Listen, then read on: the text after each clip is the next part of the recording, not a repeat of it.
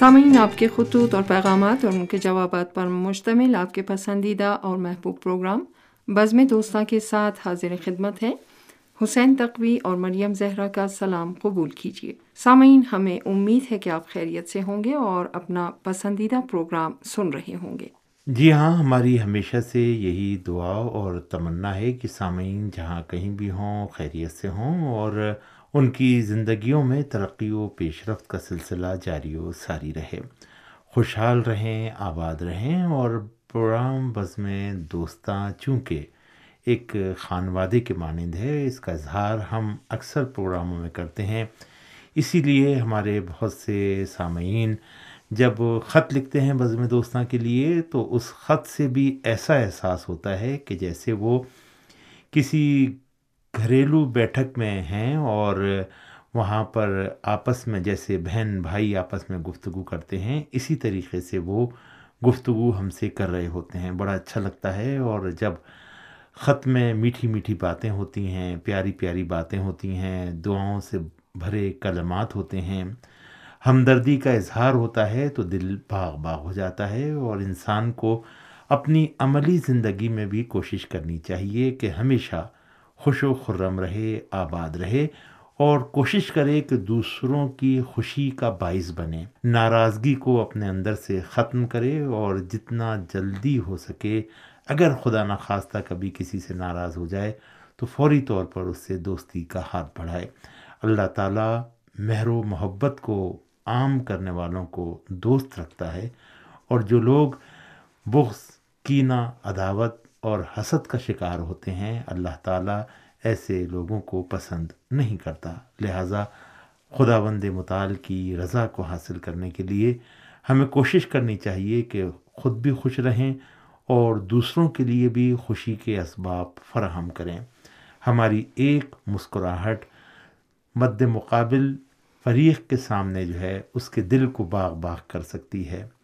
ہمدردی کا ایک کلمہ یقینی طور پر انسان اس سے بہت بڑی خوشی کے لیے اسباب جو ہے وہ فراہم کر سکتا ہے۔ کوشش کریں خود بھی خوش رہیں اور دوسروں کو بھی خوشی کے مواقع فراہم کریں۔ اپنا بہت بہت خیال رکھیں۔ خاص طور پر ان ایام میں کہ جب کرونا کی صورت حال ہے، کہیں بہتر، کہیں خراب کہیں دوسری، تیسری اور چوتھی لہر، کہیں پانچویں، چھٹی لہر۔ بہرحال اتنا خیال رکھیں، ماسک لگائیں، ڈاکٹروں کے طبی مشورے پہ عمل کریں اور اپنے اور اپنے اہل خانہ کی زندگیوں کے تحفظ کے لیے تک و دو کریں۔ بہت شکریہ، بہت نوازش۔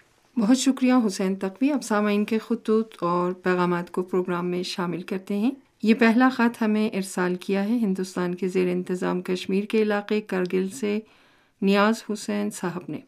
وہ لکھتے ہیں کہ ماہ ربیع الاول میں ہفتہ وحدت اسلامی کے مناسبت سے پیش کیے جانے والے خصوصی پروگرام بہت ہی اچھے رہے۔ ہمارے یہاں بھی ہفتہ وحدت اسلامی کی مناسبت سے تقریبات منعقد کی جاتی ہیں اور اس سال بھی بارہ سے سترہ ربیع الاول کے درمیان مختلف مقامات پر جشن عید میلاد النبی کا انعقاد کیا گیا، جس میں شیعہ اور سنی علماء کرام اور دانشوروں نے شرکت کی۔ اور مسلم امہ میں اتحاد و وحدت کی ضرورت پر زور دیا۔ بانی انقلاب اسلامی حضرت امام خمینی رحمۃ اللہ علیہ نے وحدت اسلامی کے حوالے سے اپنے پیغام میں ارشاد فرمایا تھا کہ شیعہ اور سنی میں اختلاف پیدا کرنے والا نہ شیعہ ہے اور نہ سنی، بلکہ وہ سامراج کا ایجنٹ ہے۔ حقیقت بھی یہی ہے کہ مسلمانوں میں بیرونی عناصر ہی اختلافات پیدا کراتے ہیں۔ اور ان کے مفادات بھی اس میں ہیں کہ مسلمانوں میں اختلافات پیدا کر کے اپنے مقاصد پورے کرو۔ ریڈیو تہران کے سارے پروگرام اپنی مثال آپ ہے پروگرام خلقت کی رانائیہ اور درخشہ ستارے پروگرام آج کا ایران آس پاس بہت اچھے ہیں۔ میری طرف سے سب دوستوں کو بہت بہت سلام۔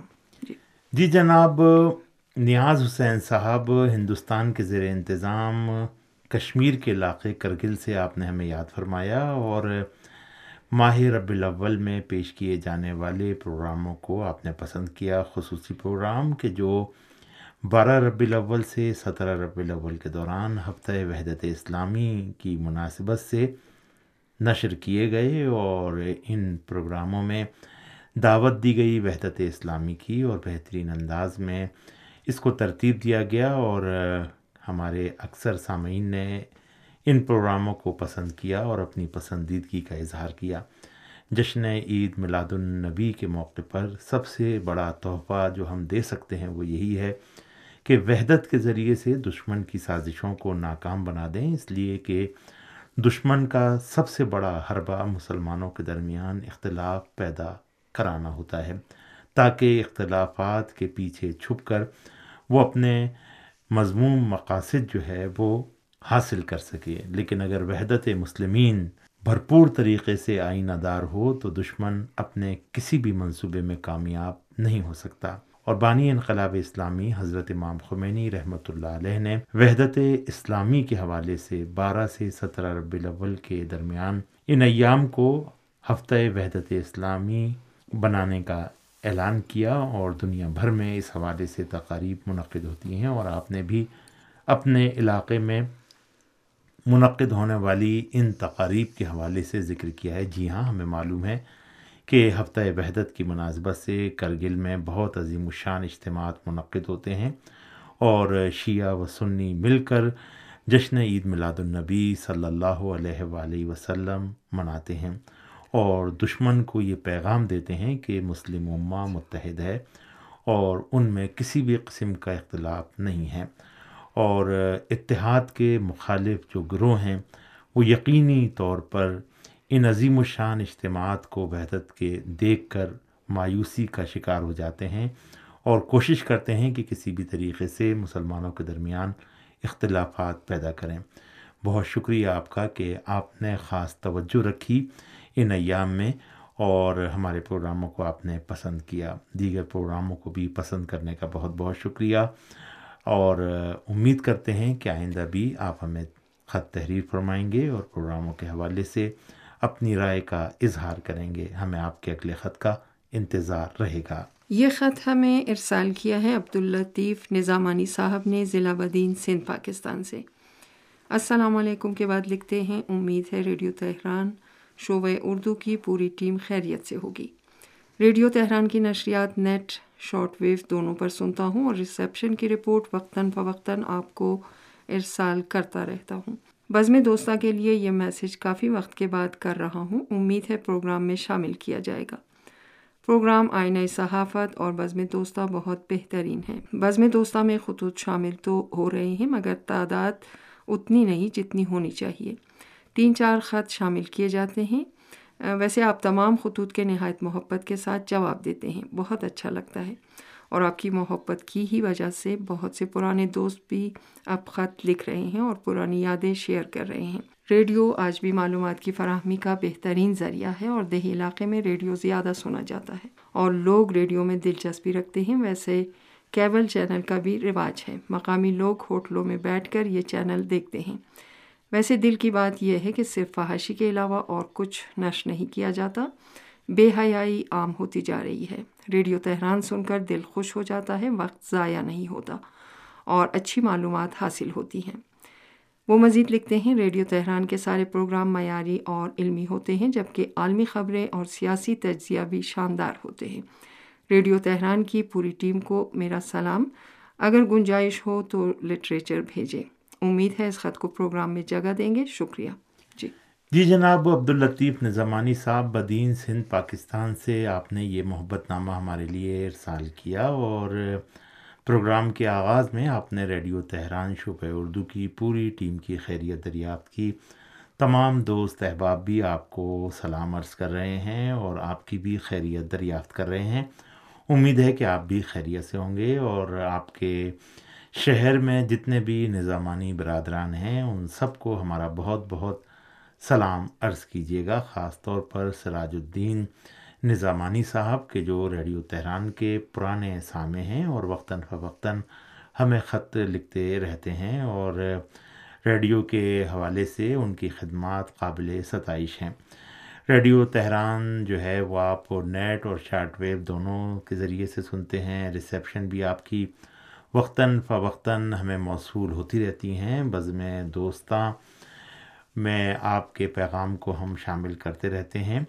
آپ نے عرض کیا کہ ریڈیو تہران سے جو بزم دوستہ پروگرام پیش کیا جاتا ہے، اس میں خطوط کی تعداد کم ہوتی ہے۔ بھائی، میں آپ کی خدمت میں یہاں یہ عرض کروں کہ دوست، احباب اور ہمارے سامعین، اتنی محبت سے ہمیں خط لکھتے ہیں اور واقع بہن مریم زہرا بہت موقعوں پر ایسا ہوا ہے کہ ہمیں خطوط کو شارٹ کرنا پڑتا ہے اور تاکہ مثلاً تین سے کم جو ہیں وہ خط نہ ہو سکیں۔ لیکن پھر بھی کبھی ایسا بھی ہوا ہے کہ دو ہی خط پر ہم نے پروگرام جو ہے وہ ختم کیا اور سامعین دوست جو ہیں وہ نہایت محبت کے ساتھ تفصیلی خط ہمیں ارسال کرتے ہیں۔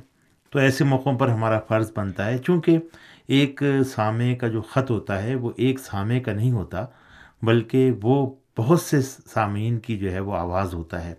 لہٰذا ہم کوشش کرتے ہیں ان تمام سامعین کی کہ جن کا ذکر اس خط میں معنوی اعتبار سے موجود ہو، ہم اس کو ضرور پروگرام میں جو ہے وہ شامل کرتے ہیں۔ لہٰذا یہ محبتیں ہیں آپ کی کہ آپ بزم دوستہ پروگرام سنتے ہیں۔ بہرحال ہم معذرت چاہتے ہیں کہ تین چار خط سے زیادہ ہم شامل نہیں کر پاتے اور گفتگو جو ہے وہ ختم ہو جاتی ہے۔ رہا سوال یہ کہ گفتگو کچھ طولانی ہو جاتی ہے تو بہرحال یہ محبتیں ہیں آپ کی کہ وہ ہمیں بولنے پر مجبور کرتی ہیں اور ہم کوئی پرنٹ میٹر جو ہے وہ نہیں پڑھتے، بلکہ یہ آپ کے خطوط ہوتے ہیں جو ہمیں خود بخود بلواتے ہیں اور ہماری زبان سے وہ کلمات ادا ہوتے ہیں جو دل کی آواز ہوتے ہیں، جیسا کہ میں اس وقت آپ سے گفتگو کر رہا ہوں اور کسی بھی پرنٹ میٹر کو آپ کے سامنے نہیں پڑھ رہا، بلکہ جو ذہن میں میرے باتیں آ رہی ہیں، وہ میں آپ کی خدمت میں بیان کر رہا ہوں۔ بہت شکریہ آپ کا کہ آپ نے اس طرف توجہ دی۔ بہرحال دوستوں کی کبھی کبھی یہ چاہت اور خواہش ہوتی ہے کہ بزم دوستہ میں زیادہ سے زیادہ خطوط شامل کیے جائیں۔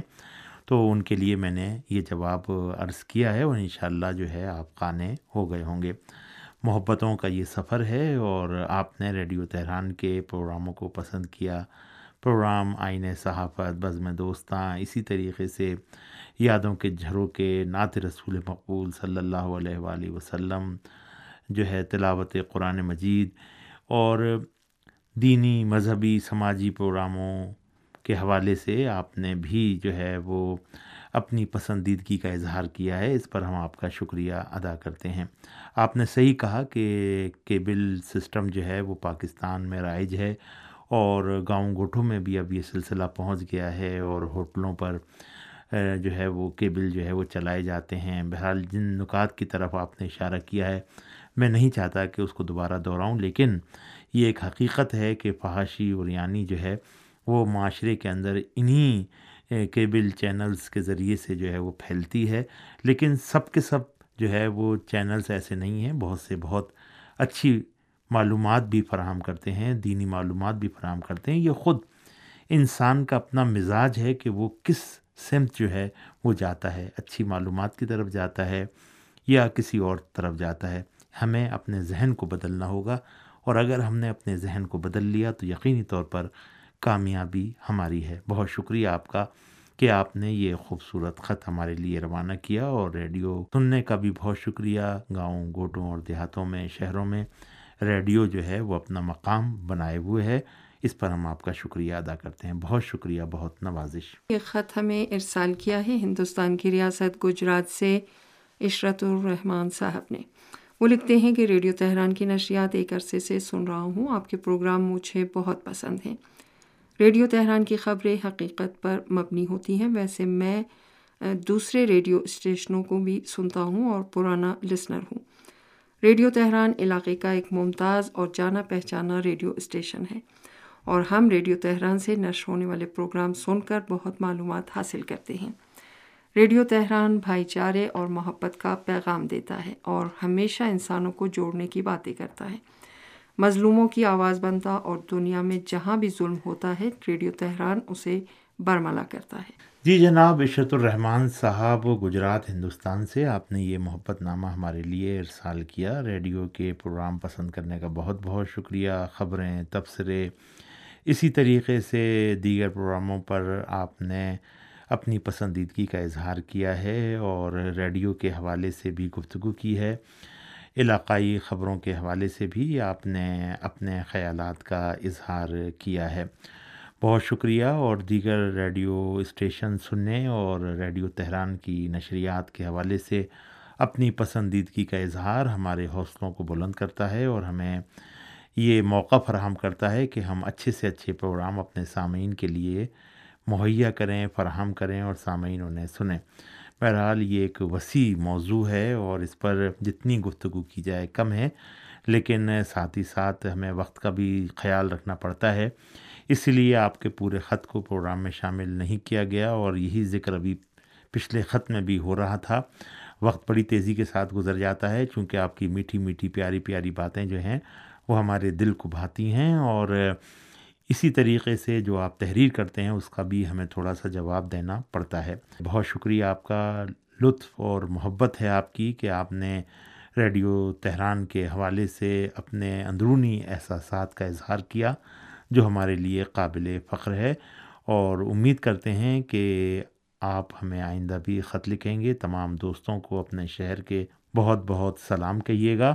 ہمیں آپ کے اگلے خط کا بھی انتظار رہے گا۔ بہن مریم زہرا میرے خیال سے پروگرام بزم دوستاں کا وقت اب اپنے اختتام کی طرف جا رہا ہے، تو چلتے چلتے سامعین سے اجازت چاہتے ہیں اگلے پروگرام تک کے لیے حسین تقوی اور مریم زہرا کو اجازت دیجیے خدا حافظ۔